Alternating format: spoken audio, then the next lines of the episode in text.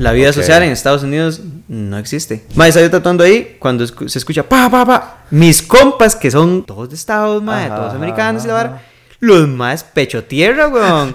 Todo Y el mundo yo- vuelto loco. Y yo como tico, ay, bombetas, Ay, mae, no, qué tuanis. Eh, hay formas de manejar el dolor, que eso es una de las cualidades del tatuaje. Claro. Tiene una parte física del dolor que no todo el mundo sobrelleva igual. Claro. Entonces hay que respetar cuál es la manera suya de poder sobrellevarlo y si eso lo va a ayudar a usted a estar más cómodo y resistir más tiempo tatuándose, yo lo respeto. Yo me pongo por jugar de vivo a hacerle ese tatuaje a usted y no queda como usted está esperando, el problema es mío y la culpa realmente es mía. Porque yo debí haberle dicho a usted que yo no hago esto. Sí. Entonces yo le estoy diciendo sincero, ma, yo no hago esto.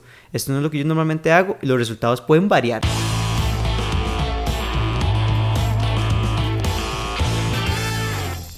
Bueno, hoy estamos acá con Max Rodríguez, mae. Yo creo que...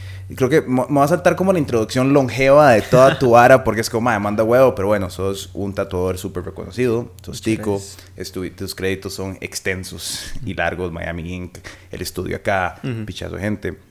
Y una vara que me hace gracia sobre personas que han estado mucho tiempo fuera, es siempre como, ¿qué les hace falta de Costa Rica? Ujú, ¿Verdad? O sea, claro. vos vivís Hay en Miami, de cosas, me sí. imagino, mae. Claro. Y hay un debate en Costa Rica en este momento súper importante sobre cuál es el mejor sabor de fresco leche. Y, Y nos mandaron para poder conversar sobre esa vara todos los sabores de fresco leche, mae. Tenemos Eh, eh, todos, mae. mae, todos los a sabores de ver, fresco a ver, leche. porque hay uno, hay uno nuevo que yo... Bueno, no sé si están los nuevos, son los clásicos, mae. Sí, pero Entonces, va, saquemos esta vara. Yo, mae, la verdad es que yo antes tomaba un pichazo de fresco leche cuando era carajillo y a Ajá. los 18 me di cuenta que era eh, alérgico a la lactosa. A los 18 me di cuenta. Está loco, ma. Esto- ¿Cómo hizo para sobrevivir todo ese tiempo atrás, ma? Mae, yo solo pensé que la gente vivía en sufrimiento constante del estómago. Se pensó que era lo, pensé, que era, normal. mae, pensé que era lo normal. Se lo juro, mae, porque yo, mae, cuando crecí, huevón, eh, yo comía demasiada pizza. La pizza era Ajá. como mi vara. Ajá, el queso, ma. lo Ajá, el montón. queso, mae. Y yo nada más era como, "Ay, supongo que a todo el mundo le cae mal la Ajá. pizza. Y cuando, mae, mi novia en algún momento llegó y me como, mae, Pietro, mae, pues te jodes con el queso. Y yo, no, mae, debe ser la cebolla. Debe ser la cebolla de la pizza. Debe Ajá, ser claro, el tomate, otra cosa. mae". sí. Como el que toma dice que lo que lo jode la boca. Exacto, exacto, exacto. Mae, sí, fueron, fueron la lengua encebollada lo que me jodió, Ajá. ¿no? Pero, mae, entonces, en ese La caso... lengua en salsa. La lengua en salsa, huevón. ¿Cuál, ¿Cuál sabor de fresco leche es el tuyo, mae? Ay, ma, vieras que, bueno, este lo vamos a poner en un tercer lugar, bro. Ok, porque honestamente no es mi favorito. Pero, ma, va a depender del día, del mood del día, ma, porque yo me puedo inclinar fuerte por el de fresa. Y tengo que aceptarlo, ma. Este va liderando violento. Al chile. Pero porque me parece que el sabor es más rico, ma, Ok. honestamente. Pero este, ma, está. O sea, como que yo llego y digo, depende de la repostería que me compre, me mando este mejor que Ajá, este, ma. ajá, Porque siento ajá. que pasa más desapercibido porque es chocolate, ahí pasa como más de tercer plano. Pero es que este es puro sabor, ma. Sí, Entonces digo, fresa. ma, quiero solo el fresco leche, me mando este. Mae, sí. Yo, Sí, mae. El, el loco, yo el otro día le contaba a un compa de Estados como sobre los frescoleches, porque el mae vio como un meme que puse algo así, creo que fue de Colorblind Pixel, que el mae hizo como una vara. Hace como, ¿qué putas están haciendo ustedes en Costa Rica con la leche? Ajá. Porque los gringos conocen este, como Nesquik, Clavara, Sí, claro, como claro. chocolate, pero de vainilla y fresa, Ajá. literal, nadie tiene esa, o sea, no sé, no lo he visto en ningún otro país. Ajá. De hecho, sí, es cierto. No es lo he visto en ningún es otro una país. vara medio rara, güey. Es como bien extraño. Es Pero, co- ma, qué bien que se les ocurrió. Mae, sí, sí, fabuloso. O sea, le damos el crédito a la Dos Pinos por esta. Entonces. ¿Usted no siente que... O sea, esa hora dice que es de fresa, ¿verdad? Ajá. Pero a mí me sabe como a, a sirope, mae. ¿Qué es fresa? En este o sea, contexto. en esta hora yo no entiendo ¿qué es dónde es, fresa? exactamente dónde está la fresa. Porque puede ser como un sirope de fresa, pero yo he probado leche con sirope de fresa Ajá. y no me sabe a esto, mae. Esto, esto a mí me sabe a... Dime, como... No sé, es que es como... Como a fresco leche de fresa. fresco- sí. O sea, es, es como difícil de entender Ajá. exactamente qué es el sabor de la vara. Es distinto. Es, un sabor Es como, distinto. Es como que sabe la Fanta Colita. Sabe a sirope, pero, pero sabe a sirope, sabe como a Fanta Colita. Exacto, sabe a Fanta Colita. ¿Qué es la A Fanta su, Colita? sí, a su versión extraña de refresco gaseoso Ajá. de colita. Ajá. Pero que es colita. Es de tal co- o sea, Exacto, que es colita. sí, creo que esto- a esto va la vara ya, finalmente. Mae, ¿vos sabés que la Fanta Colita se inventó en Costa Rica? Sí, man. Mae, eso es súper loco. nuestro orgullo nacional, man. Entre, ma, entre algunas varas, Juan Santamaría, Toledo, la Fanta Colita, o sea, tenemos como ciertas Sí. varas. Más, esa interacción fue total y completamente orgánica con Max. Yo realmente les había pedido una fresco leche y fue gracias a Uber Eats que estamos haciendo posible este contenido. Además de fresco leches, también tenemos treats, pero un toque muy caliente para probar eso. Y más que nada lo que me impresiona la variedad de productos que hay en la estación de Dos Pinos que está disponible en Uber Eats. Pídanlo desde cualquier lugar, métanse a la aplicación y vean este episodio de Pietro Ablacón con su fresco leche favorito. Yo soy de chocolate, bueno, era, no puedo tomar mucho lácteo. Y Max tiene el de él. Entonces, escojan el suyo, pídanlo por Uber Eats y disfruten de la estación Dos Pinos. A la parte de la patriótica, literal. claro. Ma, cuando estás en, en Miami, ¿qué, ¿qué, qué, más te hace falta de Chepe? Como que, ¿Qué te trae así como ese recuerdo de Costa Rica? bueno, Costa Rica en general, ma, las varas culinarias se me mm. hacen muy difíciles. Digamos, hay dos cosas que yo siento que son muy marcadas. La parte culinaria me hace demasiada falta, ma, muchas cosas. Y la parte social la vida social en Estados Unidos no existe. O sea, es, una, es muy difícil, muy complicado. Incluso entre comunidades latinas es muy difícil, especialmente porque cada quien está intentando hacer una huaca económica, mae. Entonces todo el mundo está breteando mucho más de lo que normalmente trabajaría y eso les deja menos días libres y además de que, por ejemplo, dado caso que fuera una persona indocumentada, le va a tocar trabajar cualquier día de la semana. Entonces los libres de ellos no son los mismos libres de nosotros, ¿me entiendes? Entonces yo, por ejemplo, en el estudio igual mis libres van a rotar constantemente y no van a coincidir casi nunca con mis compas porque los más lo llaman, ma, ¿cómo que venga? Pum. Y los más van porque están en esa vara de hacer la harina. Claro. Entonces, mae, cuesta mucho. Entonces, al final de cuentas, usted tiene un compilla con el que medio habla, pero ni siquiera se van a reunir a ir a comer algo, ni mae, ir a dar una vuelta a algún lado. Realmente no ocurre. Eso me hace demasiada falta, mae.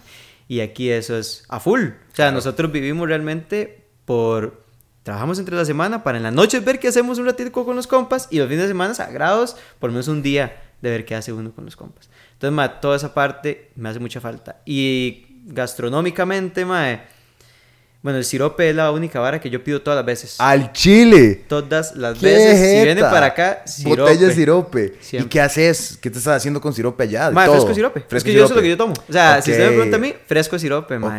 Todo el día, todos los días. Más que sirope frío, a mí me sabe tan rico. Es que la vara, ma. Es muy rico. Delicioso. Y por algo organizado, ma. Mae, sí. Mae, yo, bueno, en la playa, ¿verdad? Y donde yo vivo, mae, esa vara es un calor de 35 grados, ¿me entiendes? Una locura, mae, súper caliente. Y yo no puedo creer que no, no se les haya ocurrido, mae, vender copos. Digo, mae, ¿cómo es que no, no venden un Churchill aquí, weón? Serían nada más millonarios. Tienes que contratar un mae para que vaya a estar aquí, mae, todo el día, weón. Con frutica, dos leches y helado, mae. ¿Se imagina? la fila, O sea, la fila no se podría, mae. Mae, todo es tan caro que yo estoy seguro. Imagínense que normalmente usted se va y se compra un, un heladito, mae. Un lugar que se llama Mamá, Mamá Mía que está bueno, ¿verdad? Son como unos gelatos, no sé qué, están ricos. Ma, un heladito de esos vale 12 dólares. Y es un conito, ma, con dos pelotitas de helado. Sí, sí, sí. Ma, se puede cobrarse los mismos 12 dólares que estamos hablando de aquí, 4, 3, 4 organizados de esos, ma. Y, mae, lo rico que es, no hay punto de comparación, es mucho más refrescante además. Y como en South Beach, la vara, mae, la gente estaría haciendo filas, sería una vara de culto, todo el mundo diría como, esta vara costarricense, pura vida beach, ah, exactamente. y, y, además las frutas, las fruticas así como tropicales, mae, si se le logra meter esa vara, vendería un montón más. sería Además de que la gente viene de, algún lugar de Europa, frío como el sol, donde no hay un montón de frutas tropicales, y, y, yo sé que le hace una vara aquí con papayito, piña, bro. Sí, sí, sí. Mae, esos maes se vuelven locos, güey. Y estás exportando sirope así, mae. Vea, póngale esta vara mágica costarricense. Ajá, ajá, ajá. Pagándole la uva al hijo de la mundial. literal, mae. qué bien, mae. Mae, eh, qué loco esa vara de la vida social en Estados, ¿verdad, mae? Yo viví siete años allá y, y es, es, es, diferente. O sea, es diferente. La gente... Ah, no es que la gente no janguee, no es que la gente no haga varas, pero el ambiente, yo creo, es el grind, man, como dicen los gringos, o sea, es como todo el mundo está tan metido en la vara de bretear que no paran a decir, como, ah, dale por una beer, entonces, como, tengo una reunión, tengo que salir de la office, tengo... y además en ciudades como Miami, o sea, yo vivo en Nueva York, pero Miami es la misma vara, Sí, Miami actualmente, de hecho, es una de las ciudades más caras de Estados Unidos porque se, durante la pandemia se movió un montón de gente de New York y un montón de negocio se estableció en Miami porque las regulaciones con COVID en general es como un estado demasiado chill. De hecho, hay mil memes de que la gente de Florida, ¿verdad? En general, Ajá, loco, hace lo que le da la gana a la gente. Entonces las empresas dijeron, mmm, qué cool, ma, aquí se puede hacer lo que queramos. Entonces jalaron a la gente y la gente como empezó a trabajar desde la casa, era mil veces mejor trabajar por la misma plata, en un, en un, es más, por menos.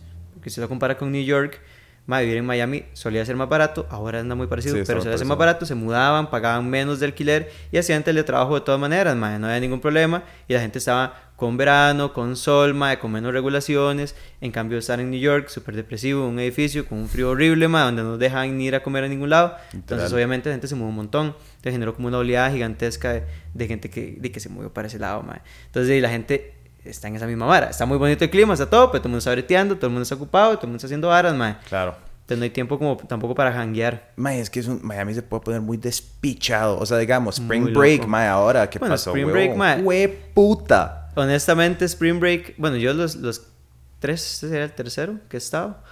Mae, muertos en todas las veces, weón. ¡Al chile! Eso, eso es muy feo para uno, que como especialmente como tico. La otra vez, Ajá. mae, enfrente está el shop, ¿verdad? Ajá. Cruzando la calle, el shop está en, en la Washington Avenue, que es Ajá. como una de las principales, mae, de las tres principales, hay tres principales. Entonces, mae, en esa calle, al puro frente hay una tienda de tenis, que es bien conocida, mae.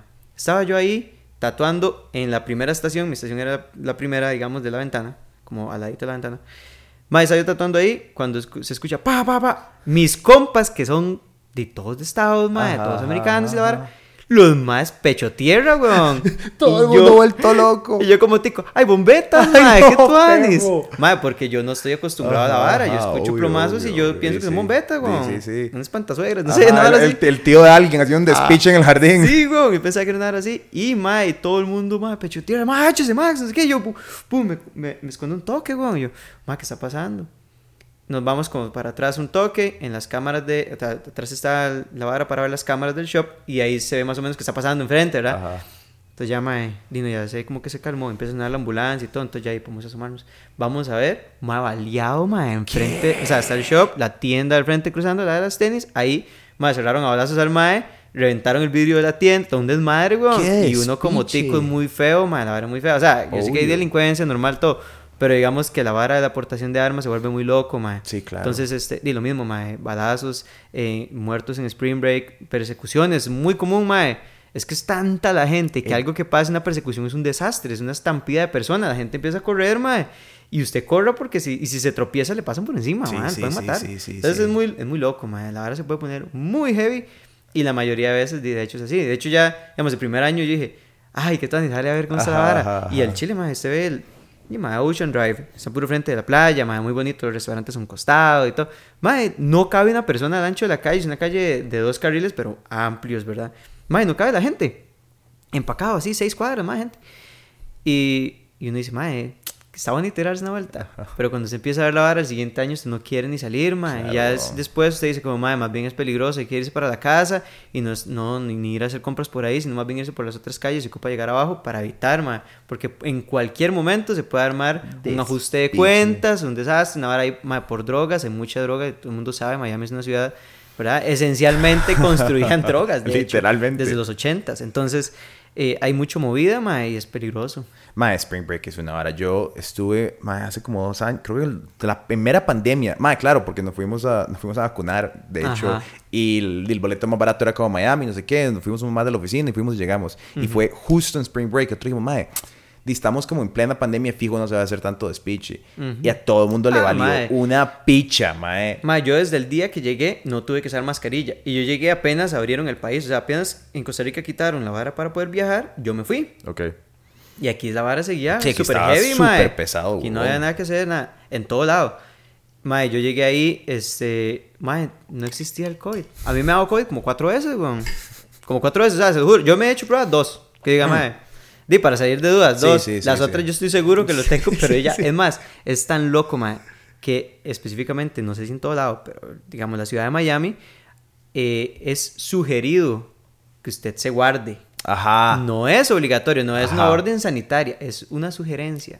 Entonces ahí le llega a usted la vara, madre, sí, tiene COVID, está positivo. Si la sugerencia es que se quede en la casa guardado para evitar más contagios. Qué de sugerencia. Santis, mae. Mae, muy Qué loco, gato, ¿verdad? mae. Y yo decía, madre, qué loco. Y yo sí, obviamente, porque los compas del shop no iban a enfermar Sí, a todo el mundo. obvio, que al final todo el mundo estaba enfermo, pero no nos habíamos dado cuenta. Exacto. Que eso fue lo que pasó realmente. Pero y uno se queda guardado ahí por pura vara. Pero madre, y la gente se, se imagina a alguien que llegó y pagó desde Dinamarca. Y se llegó ahí, mae. Jamás. Se enfermó el, el primer, segundo día, empezó a sentir síntomas el tercero, mae.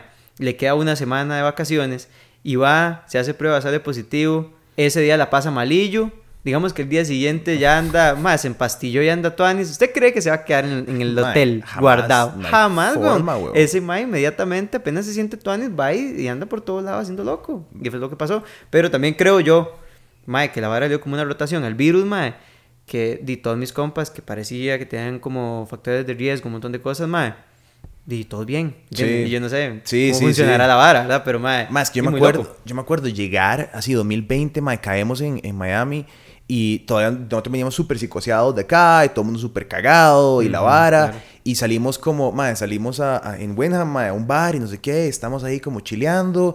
Y en eso empieza a llegar gente y todos estamos como, madre, nos, podemos, o sea, nos podemos quedar acá, nos vamos a morir o algo. Y en eso, madre, ya está full club, la gente en el despiche. Y no se nos olvidó todo. Ah, sí. picha. Con unos tragos adentro. Además, usted ni se va a acordar de esa vara, güey. Obvio, madre. Claro, jamás, En pleno despiche, madre. Madre cuando vos eh, llegás a Miami y empezás a... ¿Qué tan acostumbrado estabas como a la idea de que ibas a salir en cámara? O sea, como de que vos ibas a... que te iban a grabar, de que ibas a estar... De, ma, yo... Lo que pasa es esto, ma, muy loco porque ese show se empezó a grabar en el 2008, ¿verdad? 2007.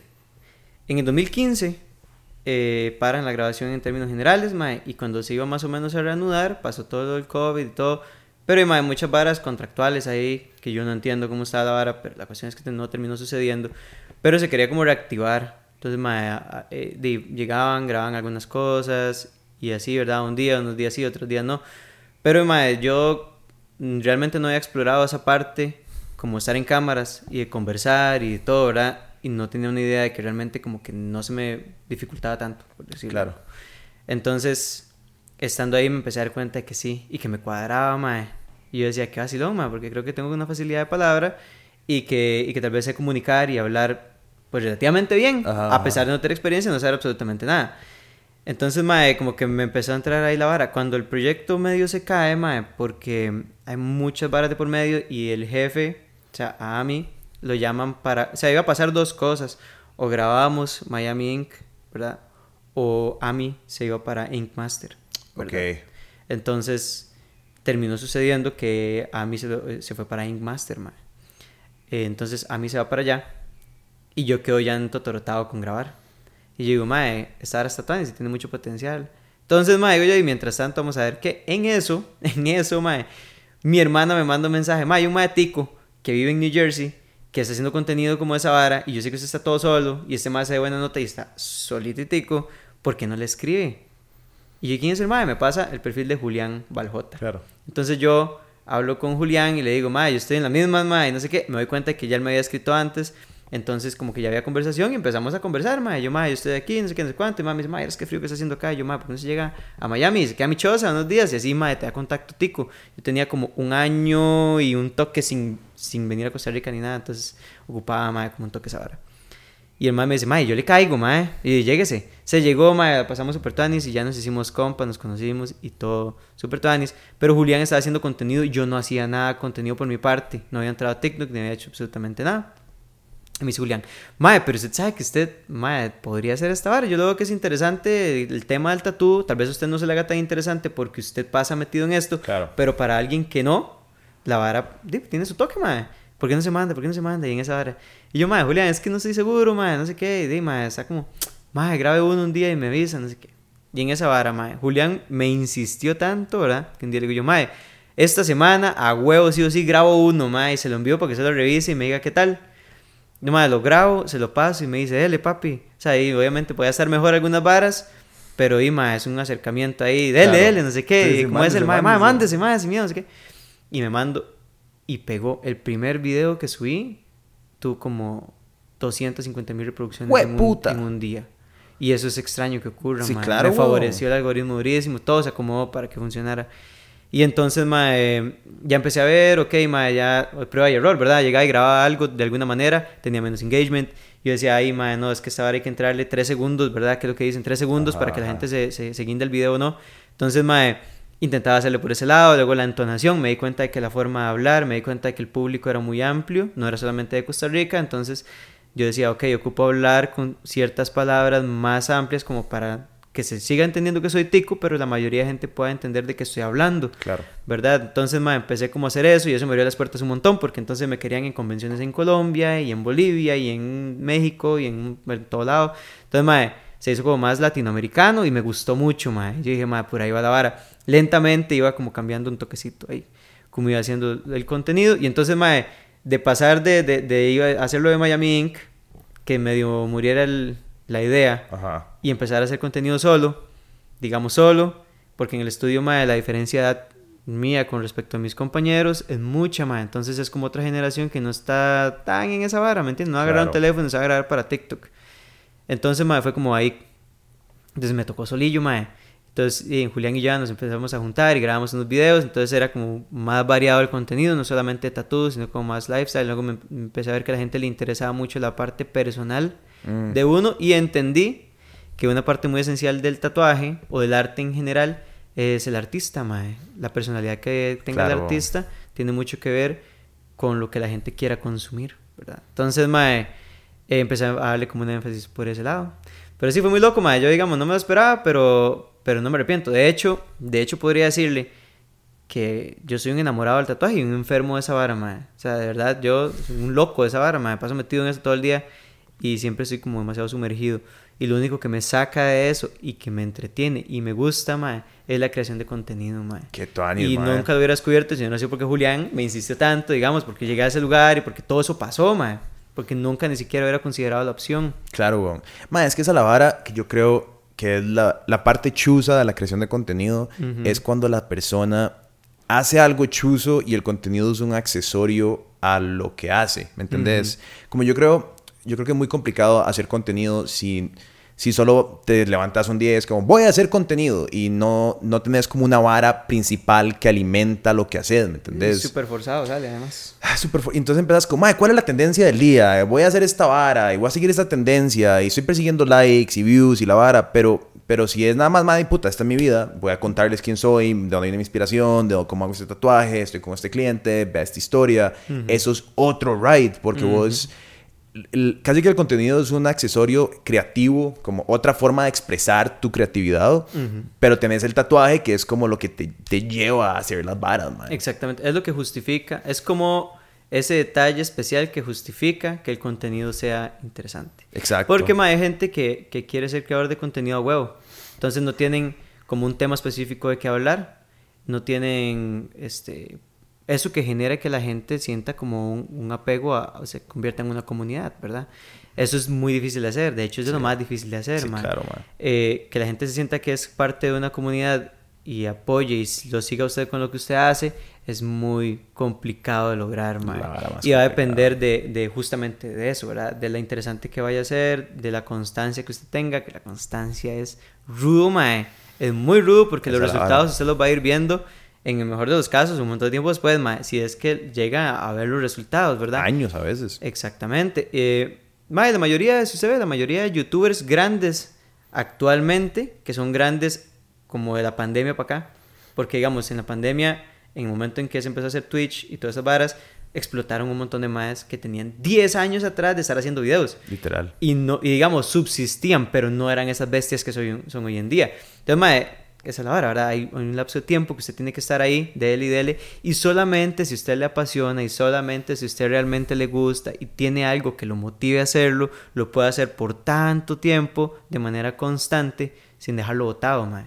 Sí, es que esa es la vara. Puede ser, yo he visto casos como hasta gente que le va bien, pero di, no, no da la satisfacción tal vez que pensaban que les iba a dar o todo y dejan el proyecto porque es como, y no, o sea, por más que, por más que sirvió, por más que no sé qué, no era como la pasión. Y Exacto. después de seis meses o siete meses o un año o un año y medio de darle, vos te das cuenta como, ok, si voy a hacer esto, di, es, una, es un proyecto, di, esto es lo que estoy haciendo. Exactamente. Es muy loco, mae, porque yo veo que, por ejemplo, a mí se me hace muy curioso la gente que crea contenido de viajes. Ajá. Es muy difícil, mae, porque es un contenido que requiere una inversión económica muy alta y las probabilidades de que pegue son bastante bajas en términos generales, porque hay mucha gente que, que lo está haciendo. Entonces, mae, digamos que usted dice, mae, voy a mandarme a bloguearme un viaje, mae, violento, vamos a hacer esto, esto y esto, y vamos a sacar 6, 7 videos. Y usted va con toda la esperanza, obviamente, de que todo resulte cool y que todo salga bien. Pero a todo esto, todo lo que usted está haciendo es una inversión, digamos, pero realmente es un gasto económico. Entonces, es muy difícil mantenerse en eso si no está teniendo un retorno económico. Y, digamos, en la realidad promedio de las personas, no se puede hacer todos los fines de semana, o no se puede hacer todos los meses. Entonces, mae, la constancia de la creación de contenido se vuelve muy lenta. Entonces, mae, se abandona el proyecto. Y a mí es una hora que se me hace muy loco, porque lo que yo hice fue crear contenido con lo que a mí me genera ingreso, que es trabajar. Entonces yo, bueno, es, tatuar, ¿verdad? Mi trabajo es tatuar, que curiosamente tiene ese detalle que lo hace como interesante para otras personas. Y entonces, ma, yo si funcionaba o no el video, no pasaba nada porque de todas maneras estaba igual generando mis ingresos económicos de mi trabajo. Claro. Entonces no pasaba nada si no pegaba un video, no estaba invirtiendo como y hacer un viaje y todo, ma, que es el para mí es el contenido más chiva que hay, sí. pero tiene ese gran detalle, ma, que es muy difícil de pegarlo y que tiene una, inversión económica demasiado alta. Entonces, ma, yo dije, con lo que tengo a mano es trabajar, soy tatuadora, a la gente le interesa ver tatuajes y tal vez tengo la manera de irlo contando. Entonces, ma, se me hizo fácil porque hay videos que no pegaban casi nada y otros que pegaban un montón. Y entonces usted hay días que dice, ya me estoy en esta vara. Pero el día siguiente se dice, va, vale, de nuevo, porque por si tengo otro tatuaje que hacer, está chiva, se me ocurrió esta vara, o me encontré unas agujas enormes aquí, súper raras, mae, o varas máquinas viejas y varas así. Y uno dice, mae, va a tirar un videito de esto. Entonces lo tiene muy a mano, claro. mucho más fácil de hacer, mae. Eh, entonces, mae, como que esa parte a mí me facilitó mucho. Y por otro lado, mae, que como yo monetizo todos los días los tatuajes que hago, no me veo en la necesidad de hacer anuncios todo el tiempo. Que es una de las varas que yo, a, motivo personal, digamos, me cuesta mucho para darle seguimiento a un creador de contenido. Me aburren los anuncios. Claro. ¿Verdad? No todos. Hay anuncios muy bien hechos, muy chivas, que usted quiere ver. Pero, mae, no todos están tan bien hechos y no todos, ¿verdad? Generan esa interacción con el público y más bien todo lo contrario. Yo pienso que, eh, lo mismo que la, vara de, YouTube, cuando se le mete un anuncio a huevo, hace que usted odie el anuncio. Ajá, es exactamente lo mismo, pero con un creador de contenido. Si no hay nada más que anuncio tras anuncio tras anuncio, yo veo con creadores que eso es así, pero yo también entiendo, porque son personas que subsisten de eso. Sí. Yo no, por dicha, no tengo la necesidad de hacerlo así, porque el tatuaje de todas maneras me está monetizando entonces es un toque distinto. O sea, como que los ingredientes se fueron juntando para que funcionara. Claro, Pero entiendo yo que la realidad de la creación de contenido es muy distinta. Ma, yo creo que también hay una vara súper... Como que está cambiando mucho y es que ahora, como con la profesionalización de la creación de contenido, la gente espera, si va a hacer un anuncio, digamos, que sea un poco, no sé, mae, genuino o más orgánico, transparente, porque creo que a todos ya nos choca un toque el influencer y sobre influencers, respeto a lo que hacen, tienen que darse la vida, lo que sea, pero que es como, hola chicos, estoy aquí con este producto, no sé qué, no sé qué, ¿me entendés? Eso, lo que me llegó. Eh, Ajá, y, exacto. Y eso genera un toque más de alergia, no sé, que mm. de ser, voy a ser súper creativo con esta vara y voy a, no sé, inventarme una manera de repensar cómo voy a hacer esta, esta vara, ¿me entendés? Yo sé, eh, en términos publicitarios, la mejor publicidad es cuando usted hace a una persona creer que la idea de comprar ese producto fue ellos. Claro. ¿Verdad? Y esa vara nunca va a funcionar si usted se lo imponen. Claro. Cuando usted le imponen hacer algo, usted no lo quiere hacer porque es como, hágalo. Y usted, no, ¿por qué? se lo cuestiona. Cuando usted cree que usted se le ocurrió hacer eso, ahí está la clave. Y no todo el mundo sabe hacerlo de esa manera, ¿verdad? Entonces, las marcas se han acostumbrado también a, eso, a, la idea de, sí, vamos a hacerlo así, se va a ver forzado y todo, pero ahí va a estar, por lo menos va, lo van a ver a X cantidad, cantidad de miles de personas. Y ya con eso están contentos. Pero a mi forma de ver las cosas, mae, hay otras maneras tal vez de hacerlo, que tal vez sea más interesante, que tal vez, ¿verdad? Entonces también mae, intento como mantener la comunidad tranquila sin que les tenga que vender tanto los anuncios y que entonces no me abandonen por eso, porque la gente abandona por eso, la gente deja de seguir gente, obviamente, todo el tiempo porque les parece muy excesivo el uso de, los anuncios, ¿verdad? Sí, es súper complicado, ma. O sea, yo creo que... Yo creo que también hay una vara... A nosotros lo que nos ha pasado muchas veces es como que la gente se bien a veces. Todavía donde estamos nosotros, yo creo, porque es como... Ay, madre, qué dicha. Alguien los, alguien los patrocinó. ¿Me entendés? Como, como que no se siente no me siento como que, como que estamos súper bien, somos una compañía súper grande, entonces qué pereza que me ponga un anuncio. Como que todavía es un punto donde la gente dice como, no sé, una vez más hicimos un podcast con Imperial y los comentarios todos eran como, qué loco, Imperial patrocinando, no pasa nada, ¿me entendés? Porque se sentía como una vara muy grande. Como, yo creo que si, si ya no pasa nada, fuera una empresa enorme, como que me lo perdonarían menos, ¿sabes? Como, como que la gente sería como, más así, puta, al Chile, ¿cómo meterme seis anuncios acá? Come mierda, ¿me entendés? Exacto, sí. Ahí donde nosotros también usamos varas como el Patreon o varas así, que es como, ah, si si no quieren anuncios, si nos quieren ap- di, apóyenos un toque más por como creemos comunidad, ¿verdad? Claro, porque también si quieren que el creador pueda seguir haciendo contenido, hay que monetizarlo, mae. Sí, sí. Lastimosamente, es que ese es el ahí. método de, de vivir, mae, lo que se ocupa. Entonces, mae, esa vara tiene, tiene su... Es una delgada línea, Ajá, ¿verdad? La gente ajá. tiene que saber, di, mae, Mr. Beast... di, Si ustedes quieren que regale carros y regale chozas, mae, di, tienen que tragarse los anuncios a huevo, porque la única forma de que la vara se pueda sí. sostener, ¿verdad? Entonces toca, pero la gente sabe. Es como, claro. "Ey, mae, no hay nada, y me, tra- me trago el anuncio de Honey porque, ey, mae, Exacto, la única exacto, forma de exacto. que este mae nos regale estas varas. Necesito decirles algo importante. Este episodio, como claramente pueden ver, es traído ustedes gracias a Tanduay Rum, uno de los runners más viejos del mundo, con 169 años, 300 premios galardonados y el más vendido del mundo. Y queremos asegurarnos de que todos disfruten de este podcast de la mejor manera y, claro, de manera responsable. Entonces, primero que todo, pídanse el ron más vendido del mundo por medio de Pedidos Market. Después, háganse un tapiz y finalmente háganlo con moderación. Y obviamente nunca conduzcan bajo la influencia del alcohol, maes. Recuerden, Pedidos Ya Market hace entregas por ti, así que relájense, disfruten de este ron y cuiden de ustedes y sus amigos. Y obviamente tengan más de 18 años si van a hacerlo. Y, y de, mae, la gente como que también lo tiene que ir entendiendo y pues lo va comprendiendo. También es muy loco, ver que como ya, ya hizo ese switch, ese cambio, de que ahora los creadores de contenido se dieron cuenta que en las plataformas mm, actuales que generan más publicidad, ¿verdad? Que llámese redes sociales en general, más los creadores de contenido están teniendo un impacto más alto que las presencias en televisión. ¿verdad? 100%. Y ya las marcas se dieron cuenta. Y nosotros nos damos cuenta de eso. Porque ma, yo no tengo ningún programa de televisión. Y Yo- a mí me buscan para hacer varas con varias marcas más.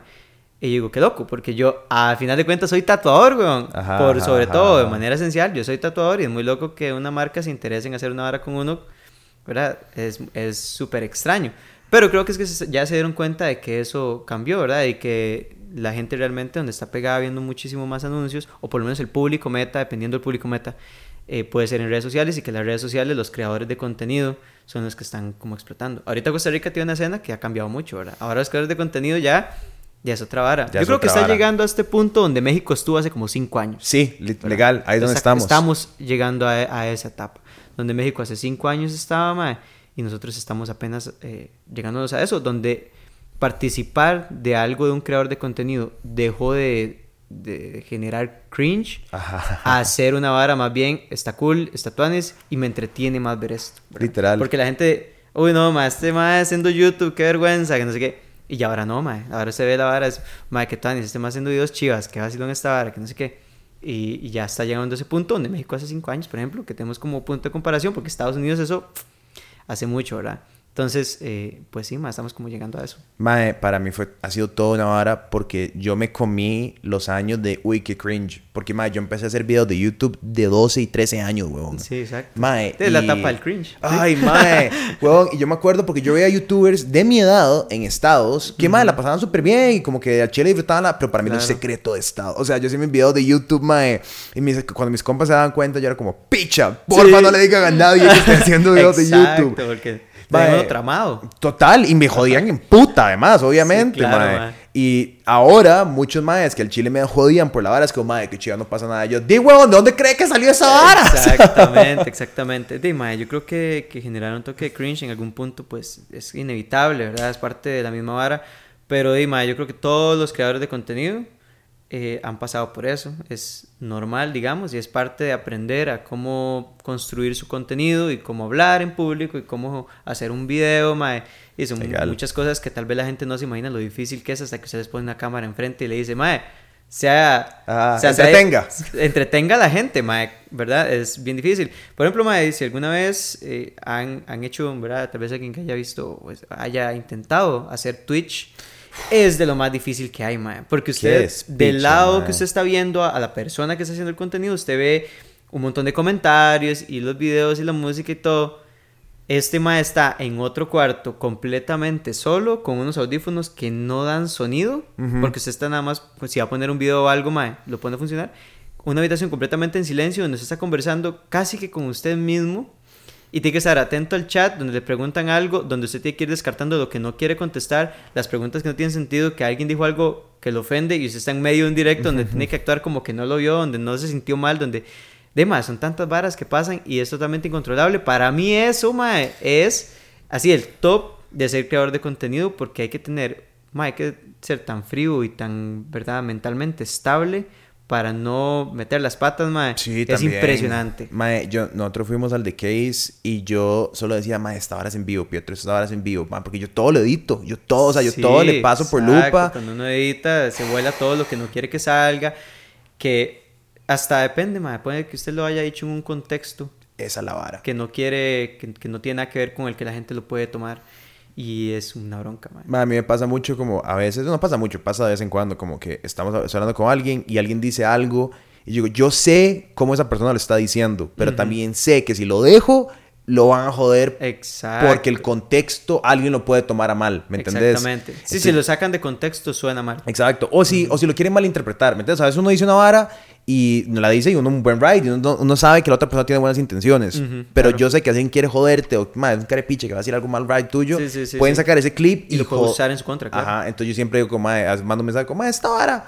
¿Será que no la volamos? Y es como, mae, sí, sí, yo creo que mejor, Mejor, quitar mejor. esa vara". Sí, sí. Y es, y es por eso, y no es porque la persona sea malintencionada, porque la persona del chile dijo algo mal, sino es que yo ya vino, estaba jugando ese juego tanto tiempo, sé cómo buscar esas varas que otra gente no piensa, y yo digo, y perrito, yo no sé si yo hubiera dicho esa vara. Exacto, sí, claro. Mae, muy loco. Este, también que, que Dima, al final de cuentas, hay cierto balance entre el personaje que crea el contenido y la persona como tal. También. Si las dos fueran exactamente iguales, sería mucho sufrimiento, mae. Yo pienso que sería mucho sufrimiento porque todo lo que usted le digan se lo va a tomar personal porque ese personaje es usted mismo. Sí. ¿verdad? Entonces yo sí he aprendido que hay ciertos límites que mi personaje tiene que yo como persona pues tal vez difiero un poco. Pero Ok. para, para la creación de contenido es muchísimo más versátil que mi personaje sea ligeramente más así, ¿verdad? Claro. Es, es- uno, es uno, al final de cuentas, pero con ciertas inclinaciones y matices que hacen un poco diferente a la persona para que sea más entretenida para crear contenido o más limitada en ciertas cosas que diría y un montón de cosas, ma.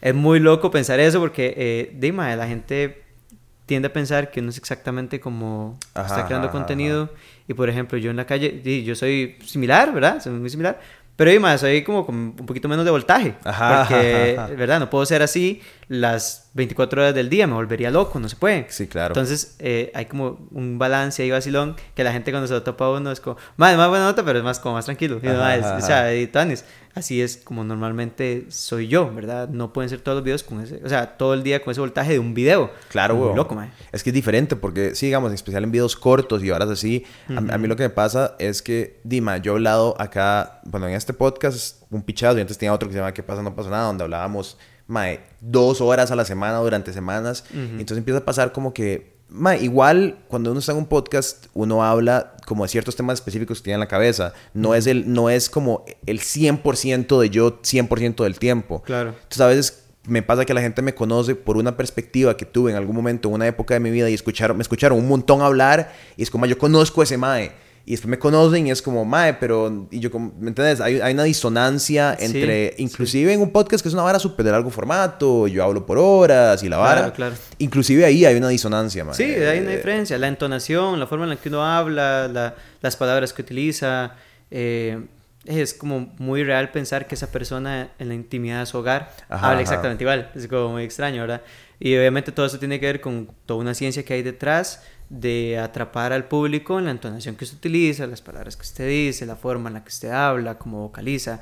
Tiene un montón de cosas, ¿verdad? Que, que es todo como una ciencia que tal vez la gente no se imagina que, que es precisamente así. Pues la gran mayoría de creadores que a la gente le gusta es porque tienen esa forma Claro. de hablar y de comunicar y de decir las cosas, ¿verdad? Entonces eh, es, es como loco esa parte, ma. a mí eso, eso es una de las varas que más como que me rompe en la cabeza un toque cuando pienso al respecto, digo como, eh, por ejemplo, me pasa que llega alguien, me lo topo y me saluda muy efusivamente como que me conociera de Ah, antes y me quedo bateado. Ajá, 100%. Digo, 100%. "Ma, este bro yo lo conozco Ajá. o no lo conozco porque me habla como con varas muy al dedillo de que se sabe muy bien cómo está la vara y al final de cuentas son porque es lo que uno ha compartido en redes y lo que la gente pues sabe, ¿verdad? Y tal vez lo siente de una manera muy íntima y es muy tuanis, ¿verdad? Sentir que la gente tiene esa cercanía con uno, mae. Y se me hace muy interesante porque hasta lo mismo queda tan bateado que uno dice como, más, lo conozco, no lo conozco. Y al final usted no lo conocía y es una persona como muy cercana y nunca nos hemos conocido porque tiene como ya ese concepto previo de uno, mae. Y es muy loco. A mí me pasó el otro día en una cafetería, estaba haciendo fila en una cafetería y el maestro se da media vuelta y me dice, ¿qué Pietro? ¿Cómo vas? Y yo, ¿qué, mae? Pura vida. Mae, no sé qué, no sé qué. Y empieza a hacer unas preguntas de una vara, no sé qué. Y yo, sí, weón. Y me quedo hablando con el mae. Estoy así en la vara, en la vara. Y en eso el mae paga, no sé qué. Está con un compa. Y me hace el compa como, mae, ¿y ese mae quién es? Uy, mae, no tengo la mínima Sí, sí, sí, sí, sí. Y que eso no sé Ajá. qué. Y el mae, pero, y yo, pero mae, no, no fuimos al cole con este mae. No, no es el primo Sí, de sí, este mae. exacto. Uno queda como con esa vara, Y- pero al final de cuentas no. Sí, no, Y, y, el- y tuanis, ajá, usted y- llegó y conversó como con una naturalidad de una, de una base previa de información y de Legal. varas con la persona, ¿verdad? Muy Mae, loco. fue un ride. Y la vara fue que al final, ya cuando me iba saliendo, iba como con dos compas. Y uno de los compas, man, ¿nos podemos tomar una foto? No sé qué. Y yo como, ah, ok, fijo, sí, ya. Y yo le dije al mae, playo, yo pensé que te conocía. Y el mae, no, weón, yo solo veo el podcast y la vara. Y yo, ¿qué jeta? Sí, o sí, sea, sí, sí, es, sí, sí, es muy sí. vacilón. A mí, me- a mí me ha pasado como con otra gente. Entonces yo sé lo que se siente. o sea, yo, bueno, eh, no sé, una vez me topé un director, ma, yo de cine, entonces, y estábamos entrando a, estamos entrando, está entrando al edificio cine, y le abro la puerta a un mae, y lo vuelvo a ver, y yo, ¿qué mae, pura vida? No sé qué, le abro la puerta y entro con el mae, no sé qué, y me siento en el auditorio, y el mae baja y empieza a dar como una charla, yo, yo este mae no lo conozco, simplemente lo he visto tantas veces como haciendo Que videos, cercano. que lo sentí súper cercano, y le hablé, y le abrí la puerta como si fuera un mae de la U que yo conocía. Exacto. Porque- A mí me pasó lo mismo cuando conocí a Luisito Comunica. Que, Que yo he visto claro. todos y cada uno de los videos del Mae, ¿verdad? Y entonces yo llegué y me lo topo y yo... Mae, ¿se acuerda cuando fuimos a Indonesia? Esa vara, porque Mae, ¿me entiende? Yo siento que, que estuve con el Mae en esas varas. Y... Y mae, el mae anda con su familia, y con sus compas y en su ride, weón. Y Claro. no puedo pretender que el mae me reciba a mí como, mae, Maxito, tanto tiempo. ¿Me entiendes? Sí, Porque no sí, es así, sí. weón. Entonces llego, mae, saludo al mae y yo, mae, ¿cómo me encantaría como poderme, poder quedarme conversando con este mae? Porque siento que lo conozco tanto. Claro, weón. ¿Verdad? Y, de mae, no te idea quién soy yo, weón. ¿Me entiendes? Entonces, al fin de cuentas, es como, de buena nota que tuve la oportunidad de conocerlo, pero yo no puedo hacerme la idea de que, de que, Sí, sí, que somos son- compas. ajá, que vamos a somos- janguear un pichazo, No va a ser, sea. ¿me entiendes? O sea, y no. Y, mae, es loco, sí. Es muy raro así, la verdad, es muy, es muy raro. Ma, pero vos tenés que interactuar con gente famosa todo el fucking tiempo, ma. O sea, vos Sí. tenés la barrera como de impresionabilidad un poco más baja, yo sí, siento. sí. De hecho, mae, yo vieras que es una vara más tuanis que he aprendido en mi vida, mae. Que he estado ahí con alguien hiper famoso y la doña lo llama a estrilarle, weón. Y digo, mae, todos somos lo mismo. Que, Todos es, somos mae, ¿qué nivel? ¿Qué tuanis? Porque es muy loco, sí. La gente llega mae, este... Soy toque que me, que me está llamando aquí. mae. Ajá, Ya, mae, sí, sí, no sé qué. Ya no lo ven, un estrille ahí, no sé qué. Mae, ¿quiere llegar al hotel? No sé qué. Y uno, mae, ¿y qué? No, tranquilo, tranquilo, todo bien. Démosle un rato más y no sé Y yo, no, mae. Mae, todos somos lo, mi- lo mismo, mae, Sí, lo claro, mismo. He visto gente hiper famosa en el estudio, mae. Mae, chill, Chilling. Ahí, relajados como todo el mundo. Y si usted, y eso es muy loco, porque usted llega, mae, este, hola, yo soy Max, ¿cómo está? Y yo, mae, "Di, todo bien, no sé qué. Ajá. Empieza a conversar de manera natural, cuando usted se da cuenta, está conversando como cualquier otra persona, como sin romper, o sea, pasando esa vara de ser fan del mae. Claro, claro. y eso es lo claro. que ellos justamente quieren, ¿verdad? Están tan, tan así, como los tienen todo el mundo tan arriba, que los más no tienen, no establecen mucha relación, como más de tú a tú con la gente. Y si alguien va a estar en el estudio durante ocho horas, Imagínate, usted no ¿no? puede tenerlo ahí las ocho horas allá arriba. Sí, no, Hay y que te loco, y- reba- bajemos aquí un toque y conversemos normal. Sí, con rato. personas. Y super tuanis, man, todo el mundo super tuanis. Ya me doy cuenta de que todos tenemos nuestros problemas, nuestras varas muy tuanis, nos pasan varas feas, nos pasan cosas extraordinarias y a todos exactamente igual. Y somos humanos, al final de cuentas eso es lo que yo más me doy cuenta y, y extraigo de todo esto. Somos humanos, tenemos un montón de varas tuanis, como tenemos un montón de cosas feas y nada, así es la vida. Mae, yo siento que parte de la razón, tal vez porque se te facilitó tanto hablar, es porque a vos te toca al chile desenvolverte con extraños a cada rato. O sea, y tenés que, si estás haciendo un tatuaje en cuatro horas, cinco horas, ocho horas, es tener conversaciones, es, di, si la persona es hablantina, di, respondí, sí, mae, no sé Sí, qué. mucho y más sencillo, claro. Es, digo, es, es, te- porque sí, man, no sé, yo me he tatuado dos veces Uno un tiempo más que el otro y al rato yo estaba como, di, di ¿qué? Entonces, ¿qué? ¿Cómo va la vara? ¿Me entiendes? No, no estoy ahí callado nada más dos horas. Sí, aunque hay clientes que quieren justo eso. A Chile, eso silencio absoluto. Eh, hay formas de manejar el dolor, que eso es una de las cualidades del tatuaje. Claro. Tiene una parte física del dolor que no todo el mundo sobrelleva igual. Claro. Entonces hay que respetar cuál es la manera suya de poder sobrellevarlo y si eso lo va a ayudar a usted a estar más cómodo y resistir más tiempo tatuándose, yo lo respeto. Claro. Si usted viene y me dice, ma, yo para poder estar tranquilo ocupo ponerme los audífonos y escuchar mi música. Irme a ride, claro. No hay nada, está todo bien. Si la persona llega y habla y no para de principio a fin, yo feliz porque yo hablo un montón también, converso con el maestro, se me va el tiempo volando.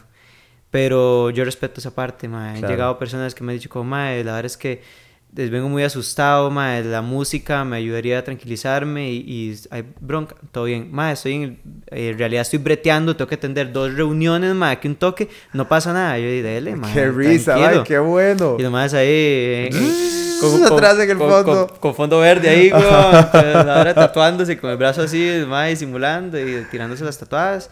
Y de ahí es lo que hay, ¿verdad? Entonces, mm. sí, todo, es, muy, es muy raro, mae, que los, en el, los estudios de tatuajes todos los días son distintos. Todos los días hay un cliente con una historia y, un, una vara distinta, mae. Pasan cosas completamente distintas.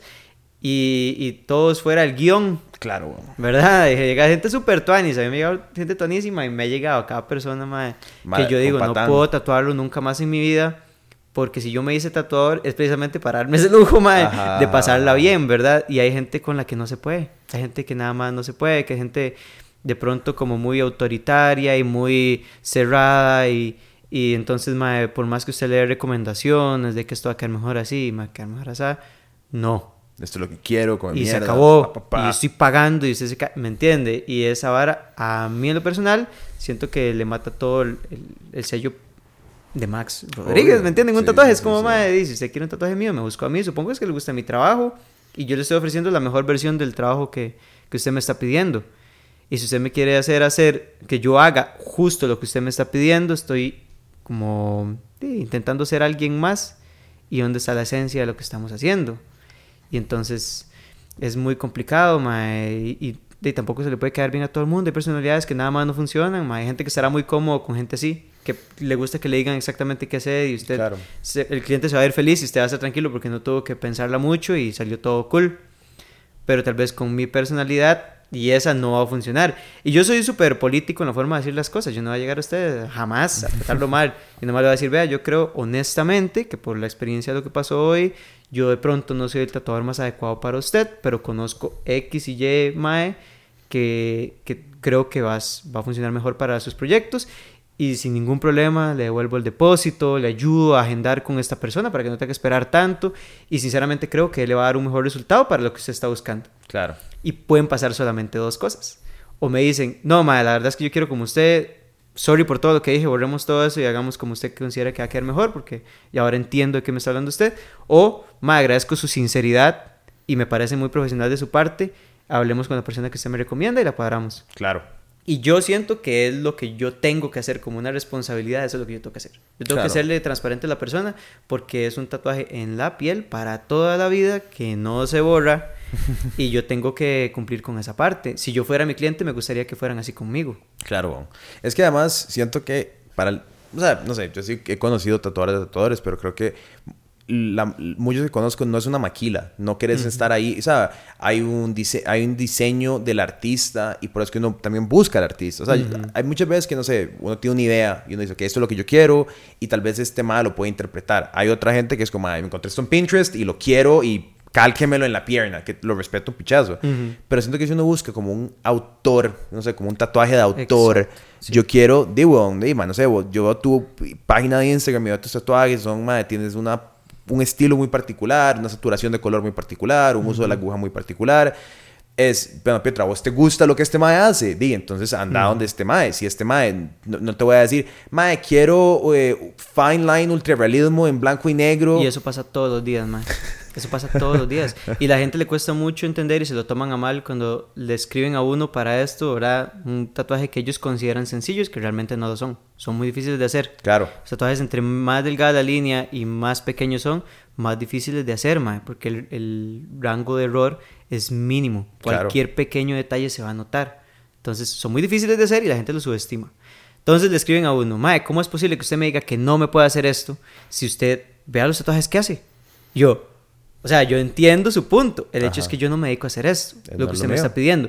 Si yo me pongo por jugar de vivo a hacerle ese tatuaje a usted y no queda como usted está esperando, el problema es mío y la culpa realmente es mía. Porque yo debía haberle dicho a usted que yo no hago esto. Sí. Entonces yo le estoy diciendo sincero, ma, yo no hago esto. Esto no es lo que yo normalmente hago y los resultados pueden variar. Ajá, o sea, puede quedar muy ajá, tuanis, ajá, mae. ajá, Y ajá. digamos descubrir, mira, me sale en el fine line, mae, de pronto. Puede que no. Sí. Y yo es un riesgo que ahorita no estoy dispuesto a correr porque estoy enfocado en todo lo contrario. Estoy enfocado más bien en desarrollar mis propios proyectos más ilustrativos que siento yo que tienen un sello personal, que es lo que la gente está buscando. ¿verdad? Yo, de, si yo quiero una pintura de, de, mae, qué sé yo, de Dalí, Sí, sí, porque sí. me gusta el estilo de Dalí. No quiero poner a Dalí a pintar como Picasso. Sí, sí, sí, sí. porque no tiene sentido, ¿me entiende? A una escala hiper gigantesca, pero me refiero no, a que la gente se dé una idea así, más o menos cómo es que funciona. Y ahorita hay un mae que, bueno, yo realmente yo, yo no contesto todos los mensajes que me entran, sino que me ayudan porque la verdad es una locura, ¿verdad? Entonces me, me, me dijo mi hermanilla que había un mae que estaba enojadísimo, pero enojadísimo, mae, escribiendo furioso, fúrico, porque decía que cómo era posible que yo le dijera que no le iba a hacer una, una cruz negra que el mae quería, que era muy sencilla, que cómo era posible que no se la hiciera y que el mae estaba pagando y que yo tenía como la obligación de hacérsela. Y yo, bro, lo estoy salvando de un desastre, mae. Yo no hago esa vara desde hace muchísimos años. Las probabilidades de que me la pele son muy altas porque yo estoy acostumbrado a hacer tatuajes mucho más grandes y, y con todo, mae, la simetría de una cruz, por más sencilla que parezca, tiene que ser perfecta, mae. Sí, claro, weón. Y yo todo lo que hago es asimétrico en su gran mayoría. Todos son líneas muy curvas, muy así, muy así. Y esa parte de la simetría, mi cerebro no me funciona muy bien en esa parte. Yo, yo tengo una capacidad en todo lo contrario a eso. Yo se me pueden hacer letras, me van a quedar tiesísimas, ma, porque yo no tengo esa parte simétrica de fijarme que todas tengan el mismo ancho, la misma altura. Que no lo veo, nada más mi ojo no lo, per- no lo percibe porque yo estoy acostumbrado a observar y tengo una afinidad por todo lo contrario. Claro. Por todas las formas curvas y asimétricas. Entonces esa parte se me hace muy difícil. Entonces yo le digo a mi hermana, ese tipo de tatuajes mejor podemos recomendarle a este y a este mae que se lo va a dejar bien hecho, se lo va a hacer bien bonito, está mucho más acostumbrado a hacerlo, lo hace todo el tiempo y el cliente se va a ir feliz. El mae enojado. Que no, que yo se lo tengo que hacer porque él me está pagando y yo...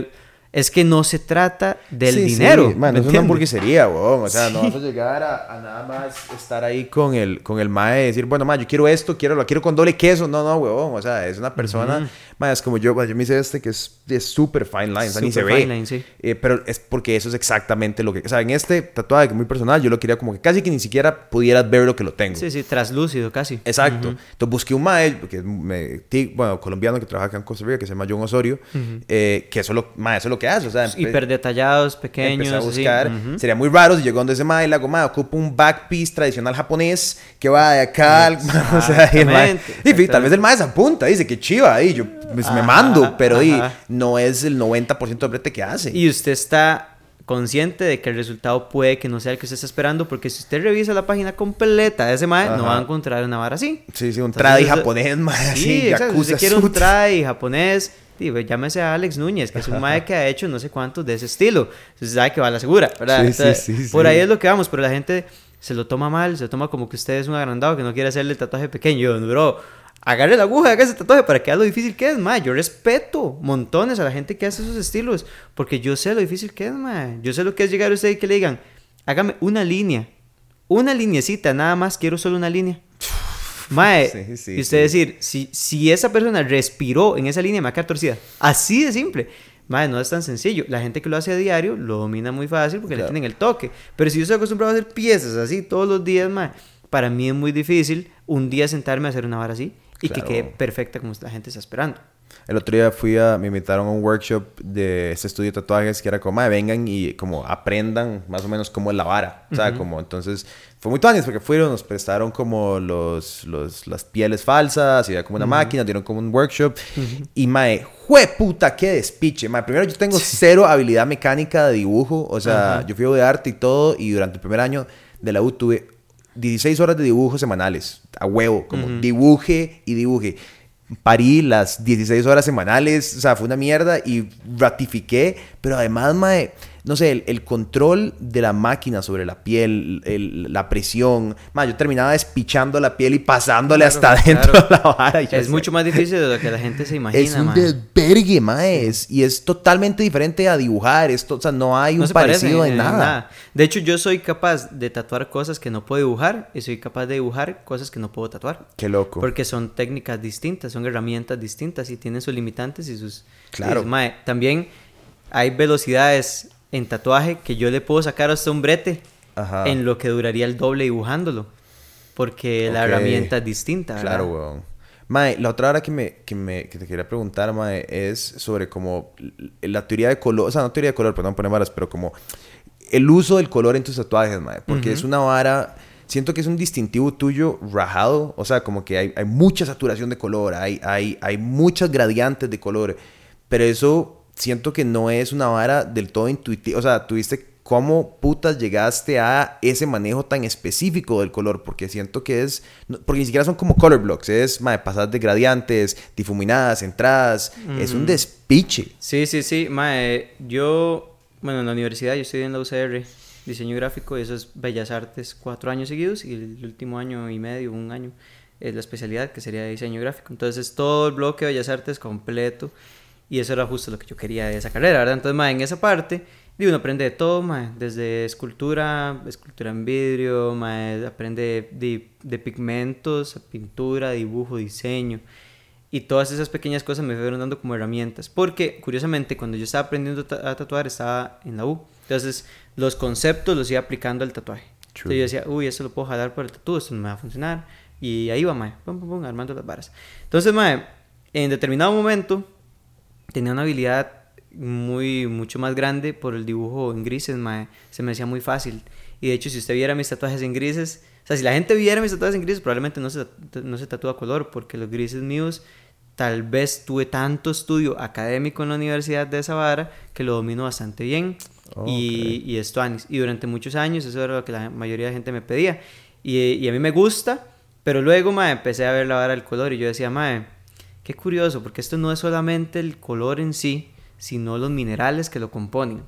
Y el juego de los minerales entre sí ya era una vara de química, ¿me entiendes? Ok. Entonces yo empezaba a decir, porque mae, me acuerdo perfectamente que hace muchísimos años, ¿verdad? Hu- hubieron unas tintas que eran marcas distintas, que si usted ponía en, en un mismo cup un blanco y un rojo, hacía una reacción química tanto que hacía burbujas y todo. Que se ponía caliente el cup, toda la vara. Y yo decía, qué loco, es que esto es química, weón. Yo decía, qué chiva esta vara. Entonces empecé a ver y yo decía, este mineral con este mineral y qué están hechos estas varas y de qué mineral lo sacan y de qué, ¿verdad? Y, y cómo es que está la vara. Y yo, madre, pero es que este color se degrada. Y claro, son óxidos de los colores. Cuando el blanco oxida ya no queda blanco, sino que queda este color titanio oxidado. Porque el óxido de titanio no es blanco, es crema.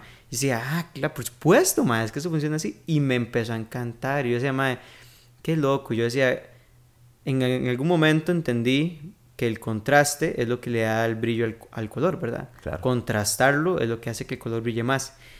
Y empecé a utilizar altos contrastes. Y la gente decía, más sus tatuajes sí que son coloridos, sí que son brillantes. Y yo, son las mismas tintas que usted está usando, pero mejor contrastadas.